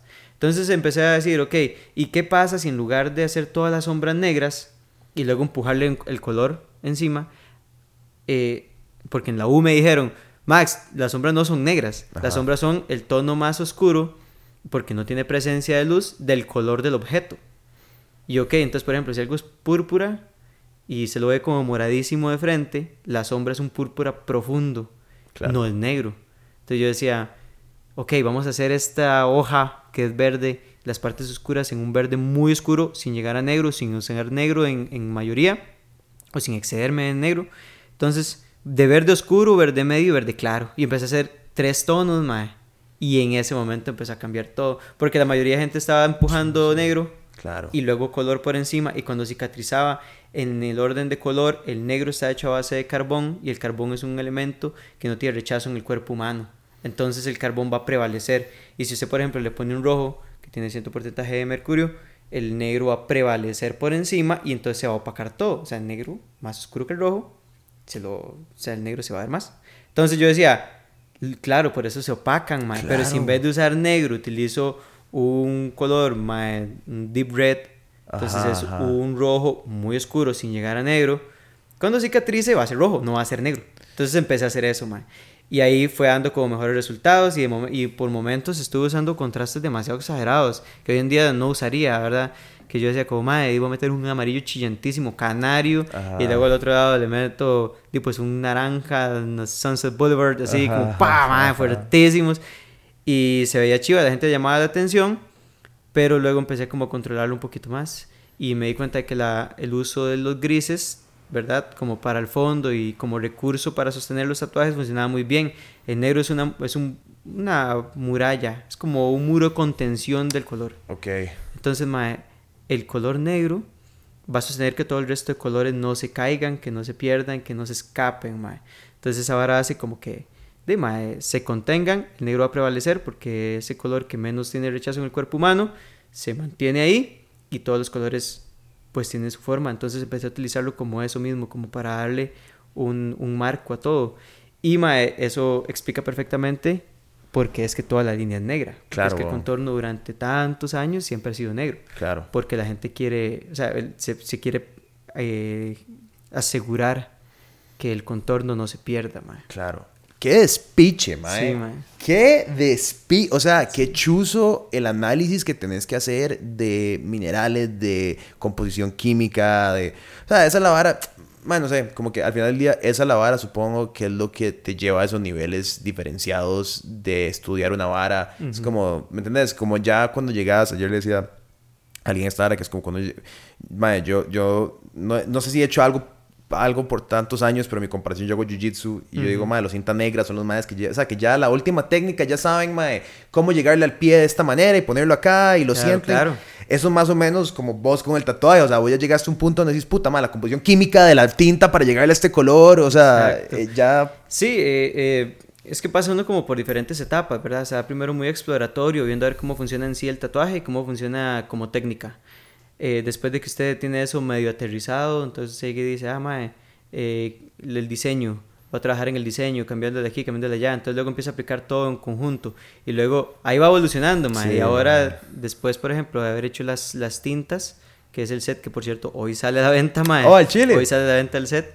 Eh, mae, ya en ese punto, ya yo me senté en una fábrica de tintas Claro. a decir, mae, este cadmio con esta vara, con no sé, ¿me entiende? Mae, no, quitémosle esto para darle estabilidad porque tal y tal vara. Mae, porque tenemos este mineral, no, hay dos minerales que compiten entre sí, metámosle más de este. Y entonces hay que tomar incluso decisiones porque hay tonos que yo quiero que no funcionan. Ok. Entonces yo llegué con una- un concepto de quiero este llevarlo hasta este tono. Me decía, man, no podemos tan arriba porque, o sea, se va a ver muy bonito en la botella, pero a la, a la hora de cicatrizar no va a cicatrizar bien. Entonces bajémosle, estabilicémoslo con tal y tal vara o metámosle un matiz que tal vez lo haga brillar más. O ya de pleno, si quería como opacar alguno, también la forma de hacerlo. Mae, y, y ya, digamos, es otra vara completamente. Ya no solamente el tatú, sino lo que está detrás, la parte de la, de la creación de los pigmentos y los minerales, mae, que es, ya es Sí, ya es como un- tatú avanzado, digamos, Ajá, por decirlo de alguna manera, como tatú avanzado. Y que todo esto me llegara antes de los 30 años de edad, también es, está cool porque siento yo que todavía me queda un montón de camino por delante con respecto a todo esto y puedo sacarle mucho provecho y por sobre cualquier otra cosa podría generar mucho aporte al tatuaje, que eso es lo que yo estoy enfocado ahorita. Digamos, Claro. ahorita de ellos, yo sé que seguiré tatuando el resto de mi vida muy probablemente, pero estoy enfocado en, en darle algo a, a las futuras generaciones, los que vengan, mae. Claro. Decir, mae, ok, ya por lo menos aquí sabemos cómo funciona esta vara y, y la vara de los colores a mí me encantó, mae. Si por mí fuera, yo dedicaría dos días a la semana a, a eso, porque eso ahora me vuelve loco, mae, me encanta. Entonces, como eso, ¿verdad? Generar otras varas más, no solamente los tatuajes. Es que, más sí, yo siento como que hay, hay muchos aristas porque el compromiso con tatuajes es enorme. O sea, como decís ahora, en, en especial por los, el, si vas a comprometer, no sé, la espalda a alguien, el pecho a alguien. Y siento que, digamos, a mí lo del color siempre ha sido un tema porque a mí la, la saturación siempre me ha dado miedo. Como, ay, puta, y si se me empieza a fadear y, ¿verdad? y, claro. Entonces creo que si a mí me daría mucho más confianza decir como, ok, este tema entiende que obviamente los tatuajes no van a quedar como sale el día de, pero cómo vamos a trabajar para que la vara sobreviva en el tiempo y si, ¿me entiendes? Que si hay que recolorizarlo en 5 años, en 6 años, no va a ser tanta sufrir, ¿me entiendes? Como que esas varas es, es lo que le da el valor al, al artista, tal vez. Sí, todo eso, todo eso yo lo he ido notando porque me he tatuado con muchas personas y eso ha sido como parte de, mi forma de aprender, ¿verdad? No existe una universidad del tatuaje en Costa Rica oficialmente, ¿verdad? Ni nada, entonces la forma de aprender es prueba y error y tatuarse usted con personas. Entonces yo me fui a tatuar y me he tatuado con 29 personas distintas en mi vida. Fue puta. Y entonces tengo puntos de comparación entre más técnica de este mae, perdón, siento que me dolió un montón y cicatrizó así. Este mae no me dolió tanto y cicatrizó así. Este mae me dolió moderado y cicatrizó de esta manera. Y entonces yo, ok, mae, ¿qué agujas usaba? ¿De qué forma inclinaba la máquina? ¿Qué mm. máquinas utilizaba? Y todo eso, mae, a mí me dio como como tal vez desarrollar una técnica ligeramente más rápido que otras personas. Claro. Pero tiene mucho que ver con, con tirarse abajo uno a no sé nada, ocupo aprender, ¿me entiende? Ok, voy a intentar lo que este ma hizo. No me funcionó, ¿me entiende? voy a intentar lo que este ma hizo. Ok, me dio mejor resultado. Voy a irme por este lado. Tal vez un ma está haciendo la vara un toquecito diferente y vamos por ese lado. Pero ma, eh, va mucho de la mano con toda esa parte prueba y error, ma, de intentarlo, de tatuarse con otras personas y los resultados son muy distintos. Claro. Yo, por ejemplo, en Costa Rica, eh, que a mí me sorprende mucho la técnica, y de hecho es de las personas que más me ha inspirado para hacer una saturación de color, se llama Luis Bonilla. Luis Bonilla y yo somos amigos desde hace ya muchos años. Y cuando yo vi la técnica de Luis, me parecía sorprendente, veía los tatuajes ya en internet, me parecían sorprendentes, y cuando lo conocí, vi los tatuajes en vivo, yo dije, esto se ve mejor que en internet. O sea, eso es raro, man. Entonces llegué y empecé a ponerle atención a qué era lo que estaba pasando. Y sí, definitivamente la técnica del mar era distinta a todos los demás y daba mejores resultados. Y hoy por hoy yo veo los tatuajes que tengo y los tatuajes más coloridos son en, e, o de él o de esa misma técnica, ¿verdad? Y entonces por ahí como que me fui enfocando. Ma, es, es, es loquísimo pensar en cómo, ma, sí, o sea, cómo, cómo empezás a descubrir porque, no sé, ayer hablaba de esto, como los... Siento que los artistas, el estilo de un artista es el conjunto de sus experiencias, ¿verdad? Porque cuando yo estaba en la U, yo decía, como, mae, ¿cómo? O sea, no sé, yo un director que tiene un estilo, y decía, ¿cómo es que ese mae tiene ese estilo? O sea, todo el mundo dice, el estilo de Tarantino. Pero es como, pero ¿cómo hago yo para tener el estilo de Pietro, ¿verdad? Y siento que esa construcción de, de, cómo llega uno a tener un estilo es súper complejo, porque tenés que descartar un montón de varas que no te gustan, aprender un montón de varas que te gustan, ese proceso del prueba error, incorporarlo a tu diarismo, ¿verdad? A todo lo que vos haces. Claro. ¿Vos sabías desde un principio como, este es el tipo de tatuaje que me quiero hacer? ¿O empezaste como con un estilo y te empezaste a transicionar? O sea, ¿cómo, cómo encontraste esa vara vos personalmente como artista? Es lo más difícil de hacer. De hecho, yo, yo soy fiel creyente de que uno no escoge el estilo. El estilo lo escoge usted, mae, porque yo puedo ser todo necio y decir, mae, yo quiero ser tradi americano. Y encima eso es lo que yo quiero hacer, pero yo no dibujo así y mi facilidad no es con esa. Entonces yo puedo intentarlo, pero estoy yendo en contra de mi naturaleza. Entonces, tal vez lo logre, pero va a ser un camino mucho más largo, mae. No va a ser tan fácil porque yo estoy forzándome a dibujar diferente a como yo naturalmente dibujo. Entonces, eh, me forcé durante muchos años a hacer muchas cosas y aprendí mucho, sí. Muchísimo, mae, de otros estilos. Pero en determinado momento dije, May, la verdad es que voy a dibujar como yo dibujo, para bien o para mal, y a la gente le gustó. Entonces, la vara no es tan realista, ¿verdad? Para nada, pero, pero tiene una cierta, dependiendo de cómo lo traje, puede tener una cierta similitud y, y no es tan, neo, tan neotradicional, pero tampoco es new school. Y ahí hay una vara muy importante y es que las convenciones de tatuajes tienen categorías para usted participar. Okay. Y las categorías para usted participar son X, Y, Z categorías y usted tiene que encajar su, su, estilo en ese como si solamente esos existieran. Y esas son convenciones más comunes alrededor del mundo, ¿verdad? Las convenciones a las que normalmente todos tenemos como acceso, que usted paga y va a la conve. Entonces, mae, en esas combes yo veía eso y yo decía, mae, es que tengo que dibujar Neo y tiene que ser ok, yo me hubiera encantado y siento que se hubiera visto muy cool si le meto una luz aquí, pero jamás, porque es Neo, tiene que mantenerse así.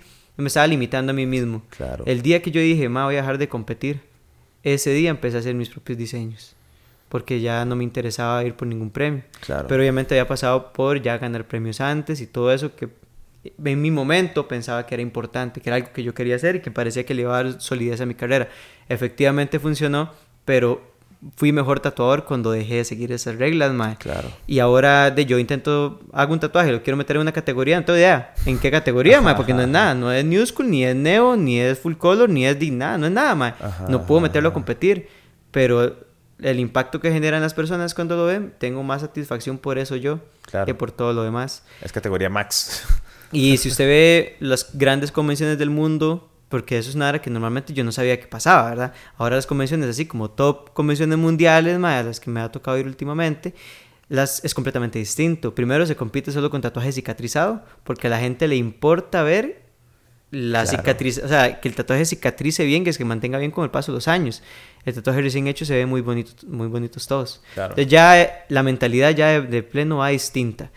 Y, y las categorías son mucho más divididas. Es como, ok, mae, tradicional americano, pero está este que es mae, freestyle, o, o está esta vara de mae, propuesta nueva era, o está esta vara, son mucho más abiertas. Y la gran mayoría de tatuadores ni siquiera están por el premio. Usted ve los mejores tatuadores de las convenciones.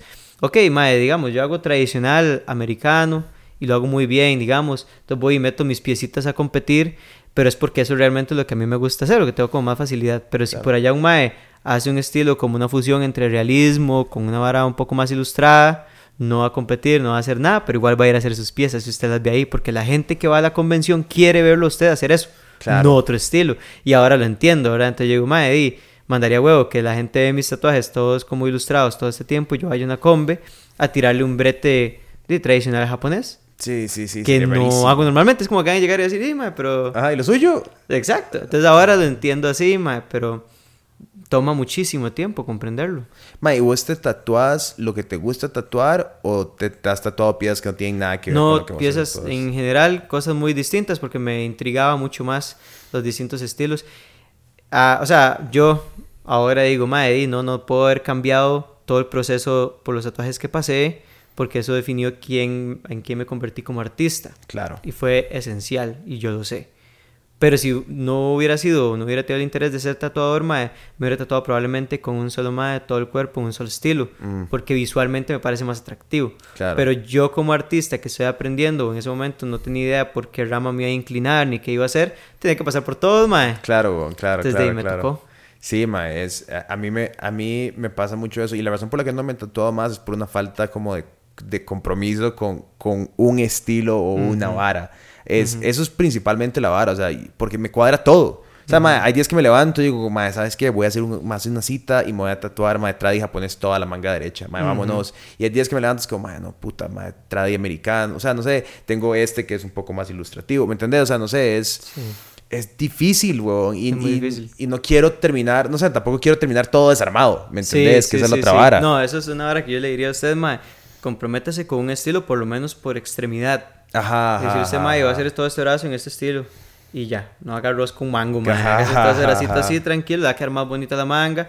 Y luego por allá una pierna en otro estilo, no pasa nada. Pero, mae, sí es importante como casarse con cierto estilo para sentirse que, que todo el proyecto se va viendo más bonito. Total, sí, weón. A mí, yo tengo un compa que lleva como 10 años trabajando un, un full suit japonés. Y es, pero también me, o sea, me, me intriga tanto el proceso porque obviamente el mae no lo, no, lo, no, lo, no lo ha terminado todo rápido. Porque además el mae se va donde un mae muy especialista que hace la vara. Y digo, yo, puta, que tú años también empezar un proceso así como de, di, me voy a claro. comprometer a 10 años de mi vida a esta vara y saldrá cuando sale, pero, ¿me entiendes? Y, es toda una complejidad. Claro, claro. Es, es un compromiso muy grande de, de ambos. Sí, ¿verdad? Porque el tatuador también. tiene que tener el mismo nivel de compromiso que usted. Hay tatuadores que no les gusta ese compromiso y por eso no hacen piezas tan grandes. Claro. Totalmente respetable, mae. Sí, sí, sí. ¿Verdad? Y hay tatuadores que más bien, de mae, el estilo tradicional oriental, ¿verdad? En general, porque estamos hablando de todo el oriente, no solo Japón, mae. Los orientales tienen una mentalidad de que el cuerpo tiene un límite de dolor, ¿verdad? Y que usted no debería sufrir más de la cuenta.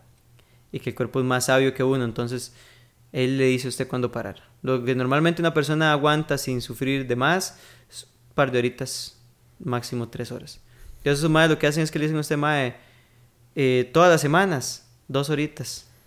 Entonces, Ok. mae, nos vemos todos los miércoles. Todos los miércoles a las 3 de la tarde y la- le tiro de 3 a 5.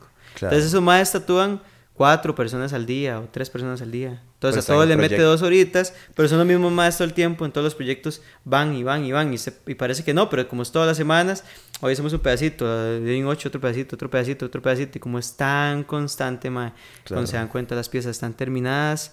Eh, mae, el nivel de cicatrización es muy similar, que eso es importante. Si hay mucho tiempo de distancia, hay una diferencia de cicatrización.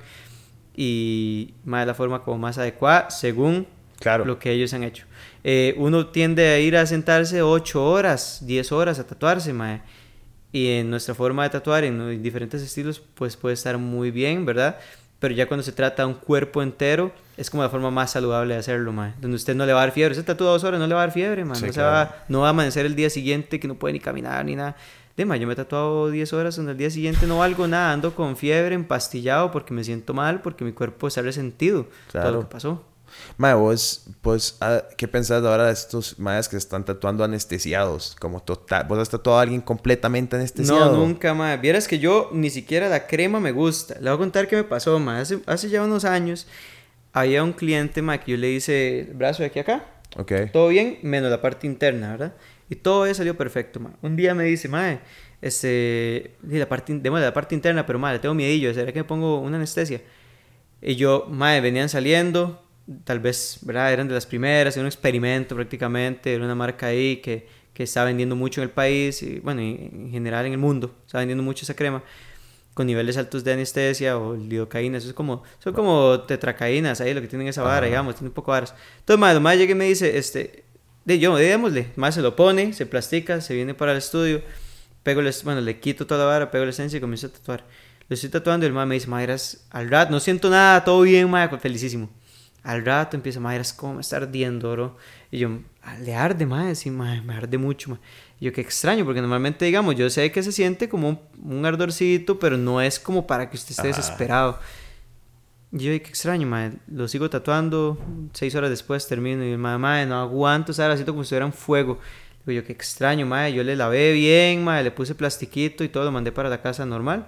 Madre se va para la casa y como a las 2 de la mañana me pone, madre, creo que me voy a ir para el hospital porque siento que esta hora me está matando, me está quemando. Y yo, qué extraño, madre, qué, qué raro. Y yo empiezo a preguntarle a compas y así.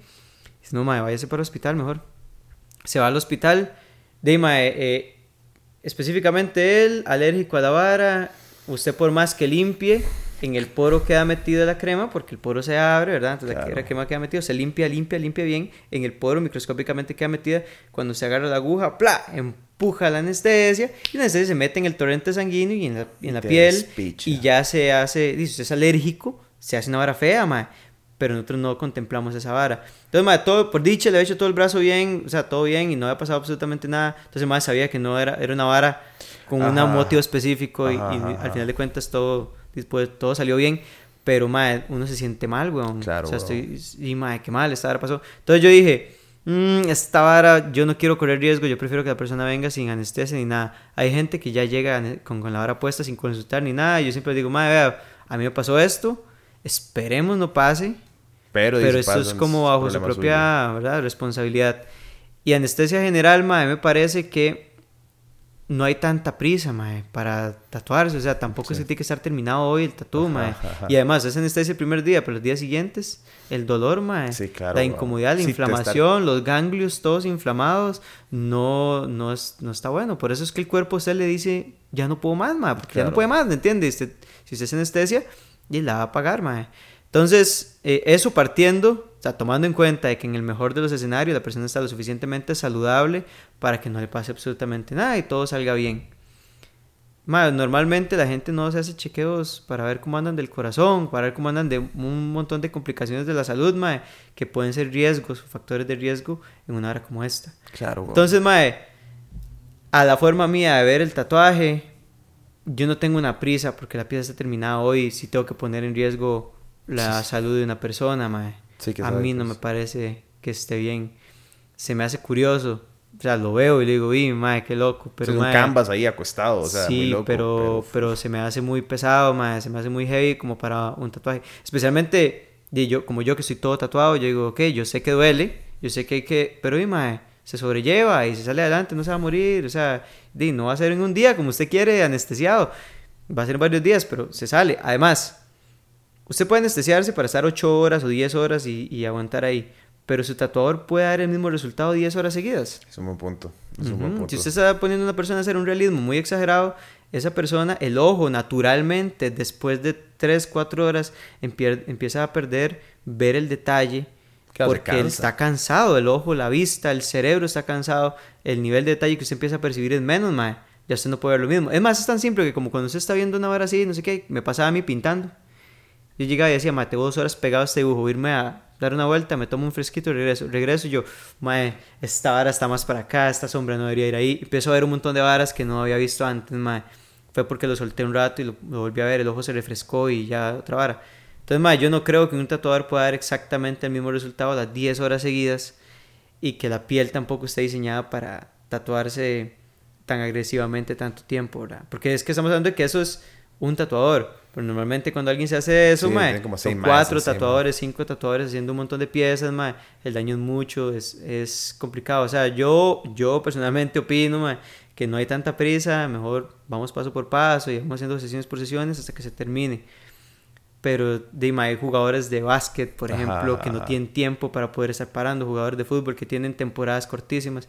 De, yo he, he tatuado nadadores olímpicos, mae, que los más tienen un lapso de, mae, tengo una semana libre al año, qué bien, y los más, mae, Vámonos. hay que darle. Y ok, tatuamos en, en esa semana, medio se recuperan y van de vuelta al agua, mae. Pero di, también entiendo eso, que hay gente que ocupa que sea ya. Así Claro. también. Yo, personalmente, mae, No te cuadra la me idea. cuesta, sí, me cuesta. Sí, es que ma, yo he visto esos videos de estos maes como con cinco maes encima y eso fue lo que yo pensé como, está bien, saliste de la vara, pero puta, al día siguiente, mae, vas a tener del cuello al culo, mae, pero hecho picha. Claro, mae, o sea, claro. qué desvergue. Claro. O sea, mae, no sé, a mí, yo es que tengo, no sé si es que tengo el umbral del dolor muy alto, pero no, no me han jodido mucho los tatuajes, o sea, el, el dolor de los tatuajes en sí. Pe- Y por eso nunca, o sea, cuando me tatué acá, me tatué acá, no, o sea, no, no me puse nada, pero sí hay- siento- dicen que otras partes como la rodilla o los empeines, cuando pues, pega el hueso, que sí, es un toque más despichado.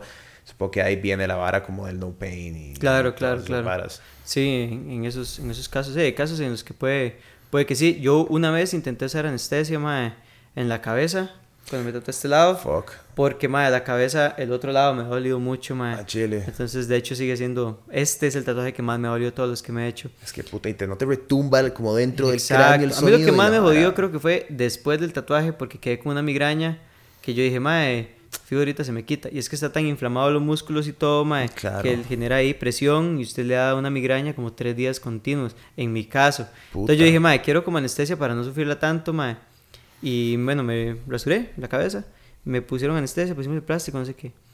Mae, me funcionó 20 minutos, una hora así. Tal vez lo metabolizo muy rápido. Todas las personas son muy Ajá, distintas. Puede que sea por eso. Pero lo metabolicé súper rápido, más. Se me fue el, el, el efecto como en 20 un momento minutos. otro Y ya más bien sentía más dolor porque como que no fue gradual Claro, la percepción del dolor, sino que fue de no sentir nada, sentirlo todo de golpe. Pichazo. Y todo lo que ya estaba lastimado además. Porque en 20 minutos de, me hicieron toda la línea y empezaron a rellenar un poquito porque es un tatuaje no tan grande. Pero mae, el resto del rato, mientras hacían todo el color, que al final tardó como una hora y media el tatuaje en estar terminado, que es poco tiempo, fue muy intenso, mae, el dolor. Entonces yo dije Claro. como, no sé si valió la pena, ¿me entiendes? Pero hay personas que yo he, he visto y, y así que llegan con crema y les va bien y son horas que no, que no sienten nada de dolor y mae, eso es una maravilla. Pero depende de las personas, mae. Mae, y... O sea, ¿vas a terminar en la cabeza o quieres entrar a tatuar la cara en algún momento? Mae, yo me, me quiero tatuar los costados como de acá, porque donde me termina el tatuaje del cuello me gustaría subir. Ok. Sí, me quiero hacer unas olas japonesas y unos, un fuego japonés simétrico. O sea, Oh, la misma forma, pero un lado olas y otro fuego. Pero, mae, me gustaría que subiera como por los costados de, de la cara un poquito, como por debajo que de te la barba. la cara, digamos. Sí, pero, en- o sea, no quiero que sea tan invasivo. Es un plan que tengo muchísimo más adelante ahorita. O sea, es una hora que probablemente no ocurra en un futuro cercano. Pero, pero digamos, mi compromiso con el tatuaje es tanto que, Que quieres llegar a ese punto. que es- me gustaría llegar en ese punto algún momento de mi vida. Mae, y ahora que estás súper metido en hacer contenido, ¿qué, ¿qué estás maquinando? O sea, ¿quieres hacer varas diferentes? ¿Qué, ¿Qué tienes como misión o meta de hacer de contenido? Mae, tengo una misión. No estoy seguro si se pueda lograr. Yo esperaría que sí. Pero tengo una misión clarísima y tengo un equipo de trabajo que todos estamos trabajando juntos por esta vara. Y es que si en algún momento de nuestras vidas podemos empezar a hacer que YouTube pague por todo, yo no cobraría por los tatuajes. Y me gustaría más viajar por el mundo regalando tatuajes, digamos, regalando los tatuajes a las personas con las historias adecuadas detrás que nos motiven a nosotros a ir hasta X lugar a tatuar a esa persona porque tal y tal situación.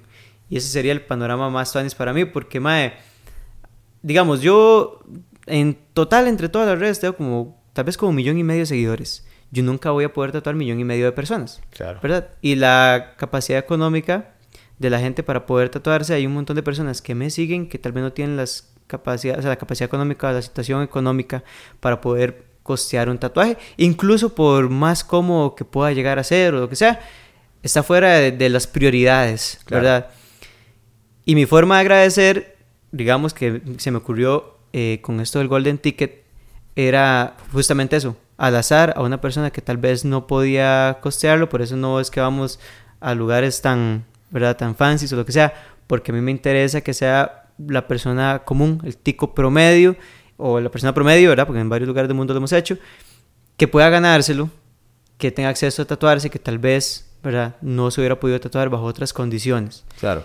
Si yo pudiera hacer esto a mayor escala alrededor del mundo, siento que aportaría o devolvería un poco a la comunidad de todo el apoyo que me dan. Porque como le digo, yo nunca podría llegar a tatuar a todas las personas que me apoyan Claro.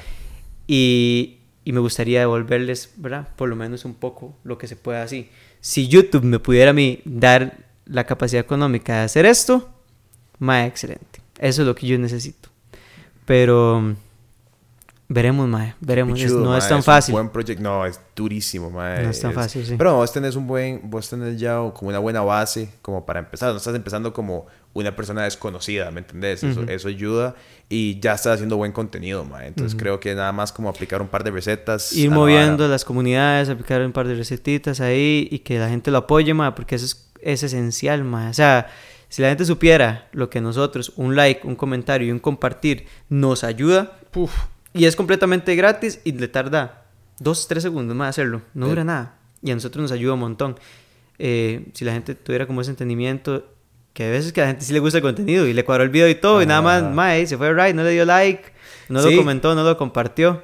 Sí, Y si supieran lo valioso que es para nosotros, mae, tal vez hubiera como una interacción más fuerte por ese lado. Sí, sí, sí. Y, y yo creo que también hay una vara que ojalá empiece a pasar acá más, que es como que los ticos nos metamos en la vara YouTube y, o, o Twitch para algunos más también. Porque si bien Instagram y TikTok y las varas son tuanis, de al final del día no ayudan al creador de contenido como a monetizar. O sea, como esas varas no las puedes hacer por medio de Instagram y TikTok. O sea, es chiva, ahí puedes conocer a la persona. Pero si te cuadra el brete, man, anda y tírate. O sea, si te cuadra los 10 segundos, te va a cuadrar probablemente los 20 minutos, o los 15 minutos, o los 10 minutos del video. Exacto. Porque ahí es donde está la, ahí es donde está la vara. Ahí no se lo- uno trata de desarrollar más conceptos y contar más historias. Y a nosotros pasa mucho, no sé, man. Entonces, con, para un ejemplo de todas, con malas costumbres, un clip tuvo como 400 mil views, que era mae, Memo en los 80 en un show de televisión de la gente le decía que tatuar era satánico y el mae se cagaba en la vara, no sé qué. Sí. Y después de, los 400 mil views, mae, no sé, creo que el video de YouTube tiene 20 mil. ¿Me entendés? claro. Entonces es como, Claro, claro, es como que picha, mae. Si, si toda esa gente que, que estaba en los comentarios, como, mae, qué vara más picha, se hubieran ido al, al video de YouTube, puta, mae, malas costumbres hubiera pagado solo, güey, ¿me entendés? exacto. Pero, di, todavía no, todavía es como, además, una inversión de nosotros apostar por varas. Exactamente, sí. Es, YouTube es uno de los más difíciles. Sí, por mucho, Sí, mae. por o sea, mucho. Un millón de views en YouTube es, Ah, mae. imagínese, güey. Es una locura. Pero, pero, madre, no, toda la suerte del mundo, güey. Yo Muchas creo gracias, que, yo creo que eso es lo que te decía, mí lo que me cuadra es cuando una persona monta un proyecto basado en algo tuanis que hace. Y no tanto como, ¿me entiendes? Como sin dirección. Y creo que esa vara que dijiste, como, mae, viajar por el mundo, hacerle tatuajes a la gente y contar historias, es tan enfocado y tan pichudo que veo que sí, o sea, fijo, sí. sí Yo, mae, yo va a pasar, esperaría que la weón. gente le vea el potencial que nosotros le vemos. Claro, weón. Sí. Mae, pero no, muchas Entonces, gracias, mae. Ahorita. muchísimas gracias. Me imagino que no tenés un espacio en agenda para, o no sé, ma, que la gente te busque, no te pueden buscar, ma. Sí, mae, bueno, acabamos de abrir agenda, de hecho, para el tercer trimestre del año. Eh, así más o menos se maneja, como por trimestres el volumen de mensajes es, es una exageración, mae. es un pecadito con estos muchachos que tienen que contestar los mensajes porque uno quisiera ahí pues tratar a todo el mundo, ¿verdad? Pero mae, es tanto el volumen que cuesta mucho llegar y lo que pasa es que nosotros contestamos, se llenan los tres meses y de ahí quedamos, ¿verdad? Porque no podemos hacer nada, mi, mi agenda se mueve más o menos así, pero en Instagram está la publicación, si alguien quiere escribir, mae, ahí está este, pues, toda la información para que se manden. Y Dima, yo feliz de ver qué proyectos interesantes vienen para, para este año, bueno, para este fin de año. Madre, qué emocionante, madre. Buena nota. Muchísimas gracias. De madre, muchas gracias, madre. Buenísima nota. Pasé muy tanis. Y gracias a todos por ver este episodio. Busquen a Max, madre. Encuéntrenlo en todas las redes sociales. Síganlo. Y, madre, suscríbanse al canal de YouTube, madre. Busquen la vara y vamos a estar todos viendo a Max viajando por el mundo. eh, tatuando personas. El Mr. Beast de los tatuajes, dijeron. Sí, sí, sí, sí. sí. Ojalá, ojalá se pudiera. Chao, Max. Pura vida, Max. Más, y eso fue todo el episodio de hoy. Muchísimas gracias por haberlo visto. Ya saben, este episodio fue traído gracias a Uber Eats y la estación Dos Pinos, así que estén donde estén, escuchen donde escuchen, pídanse un fresco leche o un treats o lo que sea, la variedad disponible en la estación Dos Pinos por medio de Uber Eats, bajen la aplicación o si ya la tienen, nada más denle clic y manden a pedir. Buenísima nota Uber Eats para hacer posible esto.